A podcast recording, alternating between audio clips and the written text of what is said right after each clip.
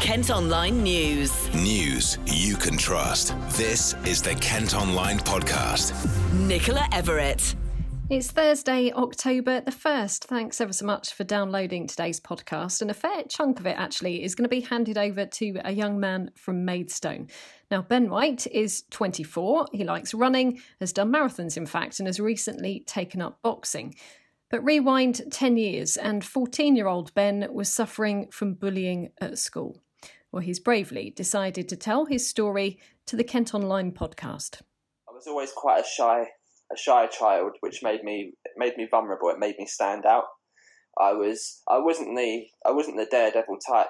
Um, so because I didn't fit into the crowd, um, I was a victim of bully, bullying. I was I just I, I stood out, and some of the experiences I went through. So they were both verbal and physical. Um, I can give you an example of the verbal bullying I went through. So that came that came um, came about through a friend actually, and I was running across the playground, and he he started making these animal noises at me, and I turned around and said, I said, why are you making those noises?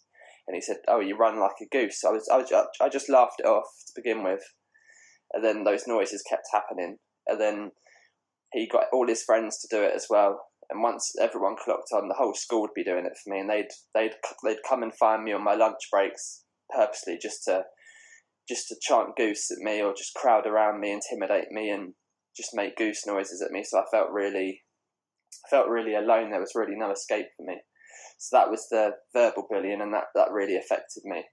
But I also suffered physical bullying as well. So um, there were times when I'd be eating my lunch, I'd buy a bread roll or something with the money my mum gave me. Um, it would just be um, knocked out my hand um, by people, or um, I would just be, I'd be, I'd be eating the rower, then they'd, they just intimidate me so much that I'd give it away. So I'd end up not having any lunch until I got home from school.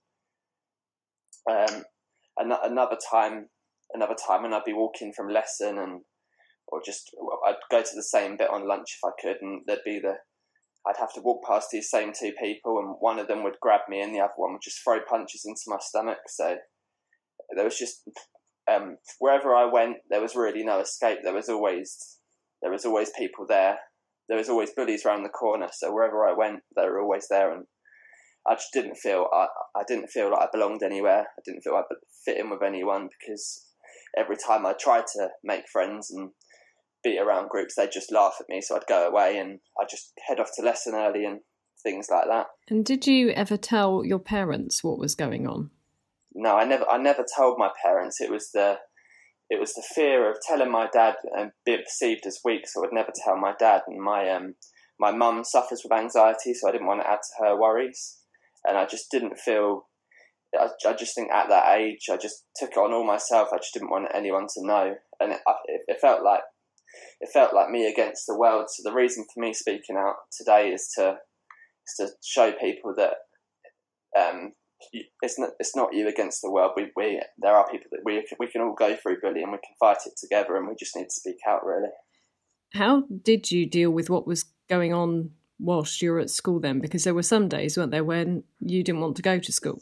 There wasn't really a way I dealt with it at secondary school. It was just I'd, I'd just be watch, watching the clock, waiting for school to end, and unfortunately, even on the bus, I'd be I'd suffer with bullying and all the all the chanting and everything. So that it, it, was always with me when I when I went to sleep. I was I was still thinking about it. There really was no escape. I'd just go home up into my room and just cry. Um, I'd cry endlessly. Just I just felt so alone, and it made me kind of just stay in my room all the time, really. And I just wish that never happened because I missed out time with my family, and that hurts me to to this day. There were times I'd um, put my fingers down my throat in the mornings just to try and be sick so I could say to my mum that I, I wasn't well. Sometimes, sometimes that worked for me. Um, I just wish I never had to do that. I wish it was the happy times I had at primary school, and there was there was also there was just there was just times I just my mum always thought it was to do with like maybe to do with the homework or something. I had a homework deadline, but it was bullying. But I, just, I never said anything. Now that you've left school, you don't see those people anymore. How do you think that experience has affected you? I would say there's not a day that goes by where I don't think of my bullying experiences. Um, they, it's always in my mind, but I've done things to to combat that and make myself stronger for it. So after I left school, I took up I took up fitness because I just wanted to do something that made me feel good about myself to help my physical and mental well being. And I made a promise to myself that one day I'd run I'd run marathons, and, and for the people that took the mick up, Mickey out of me for the way I run, I wanted to show them that whatever they'd done, it wasn't going to stop me, and I'm going to be stronger for it. So I've done I've done marathon running. I've I've taken up journalism. I suffered I suffered stuttering as a result of bullying um, it just made me more shy, and I just couldn't get my words out. So I took up journalism to to find my voice again and give me the confidence that was taken away from me. Ben is now working with Kidscape and plans to go into schools to tell his story and hopefully help any youngsters who might be experiencing the same thing.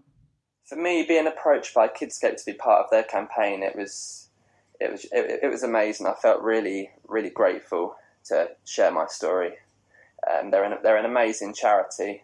They do they go into schools and do um, lots of workshops with the children. They do they do one to ones with them as well, which helps massively. I mean, when I was at school, if someone approached me in like a one to one situation where where they do at work now, I think it would give me a chance to actually speak to them and for them to find out about what you what's going on in your home life and everything else. So maybe I, if I was approached and people would do those one to ones in school, then maybe I I wouldn't have gone through what I did. If you could speak to your 13 year old self now, what do you think you would say? What advice would you give to them? I, I would say just uh, just just speak out if you have any problems. Speak out, and even if it's even if, um, I know I didn't want to speak out to my parents at the time, but looking back, um, I, I, wish I did. I, I wish I um, even approached someone at the school about it, someone, um, even the head teacher or something. I wish I'd done that, but because at the end of the day, the head teacher wasn't to know what I was going through, so it's kind of you have to step up as well and, and be the one to speak to them because there's too many children for them to keep on top of everyone. I think bullying's a fight people don't see, and that's because people don't speak out about it, and we need to speak out about it because by speaking out about it, you're taking the power away from the bullies, and that's what we need to do. And how are you now, Ben? How would you describe how you feel now? I'd, I'd say I'm, I'm, I'd say I'm really happy now. I've, I've, I've never been happier. There are there are moments where I where I get down, and but I always I always look back and realise how far I've come. And if you can overcome bullying, in my opinion, you can overcome anything. We've also got a link to Kidscape's site if you need any more information or advice on where to get help at kentonline.co.uk. Kent Online News. A Kent pub landlord who was caught with indecent images and videos of children has avoided being sent to prison.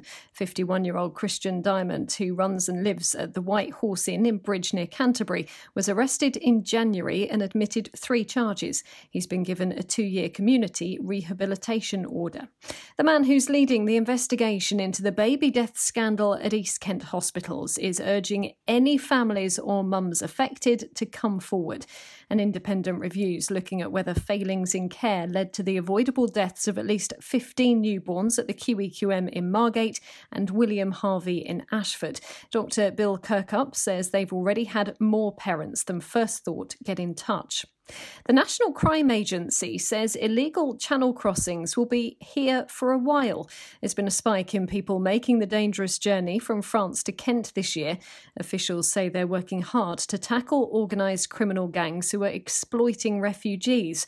Well, it comes as the government is reportedly considering using empty ferries off the UK coast to process asylum seekers.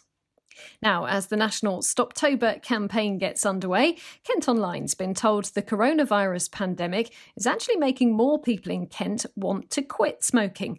Currently, around 14% of the county's population regularly light up, but it's thought a million smokers in the UK have given up the habit since lockdown.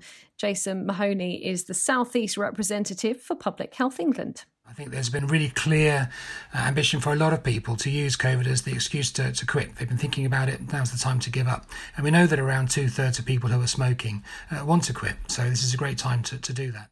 According to charity ASH, smoking costs the NHS in Kent and Medway more than £83 million a year. One to be aware of for tomorrow and over the weekend, a yellow weather alert's been issued for Kent with Storm Alex set to hit the county. The Met Office is warning of heavy downpours and strong winds kicking off in the early hours of tomorrow. It could cause flooding and travel disruption. The TSB branch in Canterbury is among 164 across the country that are going to close. The bank has announced around 900 job losses, blaming a significant shift in customer behaviour, with more of us using online services. A Thanet music venue has hosted its first socially distanced gig as the industry continues to struggle as a result of the pandemic. Only 12 people could watch a Dutch band perform at Ramsgate Music Hall with allocated seating and face masks being worn. Ordinarily, the venue could accommodate up to 130 music fans. Andre Dack is the manager there. Blom were already in Ramsgate recording their new record and we sort of spoke a little bit and said, look, you're here for three weeks. We're desperate to do a show. It kind of makes sense to do it. And they were on board fully because they've already done a few social distance shows back in Holland. Um, and so we thought, yeah, the last day you're here, we're gonna we're gonna do a show. Um, and it it was super nice of them to sort of agree to this because this was a show that everyone lost money on. They lost money we lost money, everyone lost money, but we just all wanted to do a show to sort of get you know get people excited about live music again and get us back into some sort of sense of normality, um, which which that did happen, even though it was very odd. but yeah. And this is what your first show since since March, I suppose. March the I want to say March the fourteenth, but yeah, mid March. Yeah, so over half a year, which is frightening when you say it out loud so there was online tickets being sold around 100 or so um, yeah. and then you had a socially distanced crowd. So i know that you you tend to sit at the back and you do the lights. So you must yeah. have been gazing upon this kind of crowd of 12 what it was what was it like to have a socially distanced show at the ramsgate music hall? Um, it was utterly bizarre. It was it, it, it cannot become the new normal because it's just it's just odd. It, it there's there's no vibe to it. There's a vibe during the show because you know the band provide the vibe but you know before the show when people are walking in and then you're showing them to their seat because that's the way things are now you've allocated people's seats. Um, and then you know you sit them down you take their drink order and then you bring them drinks because again it's sort of table service seat service whatever. But they feel awkward you know they feel like they are they are stuck and assigned to this area and they cannot move unless they want to go to the toilet. Um, and it's just it's very odd. It it no one felt comfortable before and after the show after also because you know they knew they had to leave because of the 10 o'clock curfew. So it's not like they can stay around and, and chat to the band much which again is one of the best parts about ramsgate music hall is that a lot of the time the bands and artists love to mingle upstairs in the bar and speak to their fans. But again that couldn't happen either. So everything was very weird apart from the show itself which was amazing and was superb and was a reminder of what we do and how well we do it.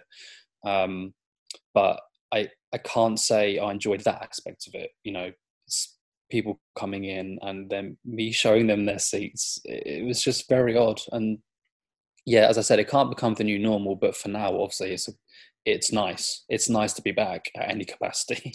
Princess Eugenie has opened a jaguar breeding centre at a Kent Wildlife Park. The Queen's granddaughter is patron to the Big Cat Sanctuary in Smarden near Ashford and visited to mark their 20th anniversary. And finally, today, for the first time in 30 years, Deal's Boxing Day dip won't be going ahead this year because of the coronavirus pandemic. Hundreds of people usually brave the freezing water for a winter swim in the sea, but organisers say the situation is so uncertain they've They've had to make a decision now to call it off. I'll put my bikini away. That's it for today, but you can also now subscribe to the IM News app to access all KM Group newspapers. To do that, head to iliffemediasubs.co.uk. News you can trust. This is the Kent Online Podcast.